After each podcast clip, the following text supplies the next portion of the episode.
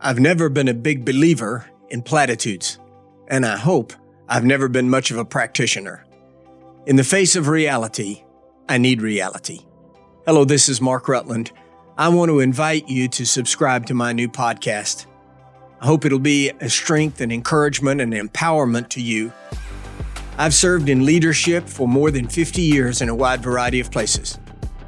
I've been the pastor of a megachurch, the president and founder of an overseas NGO, and the president of two different universities. Now I serve as the executive director of the National Institute of Christian Leadership. And out of that vast resource of more than five decades of leadership, I want to teach in this podcast on life, on the reality of life, on leadership and its challenges, on relationships, and of course, faith. I hope you'll join me I'm Mark Rutland,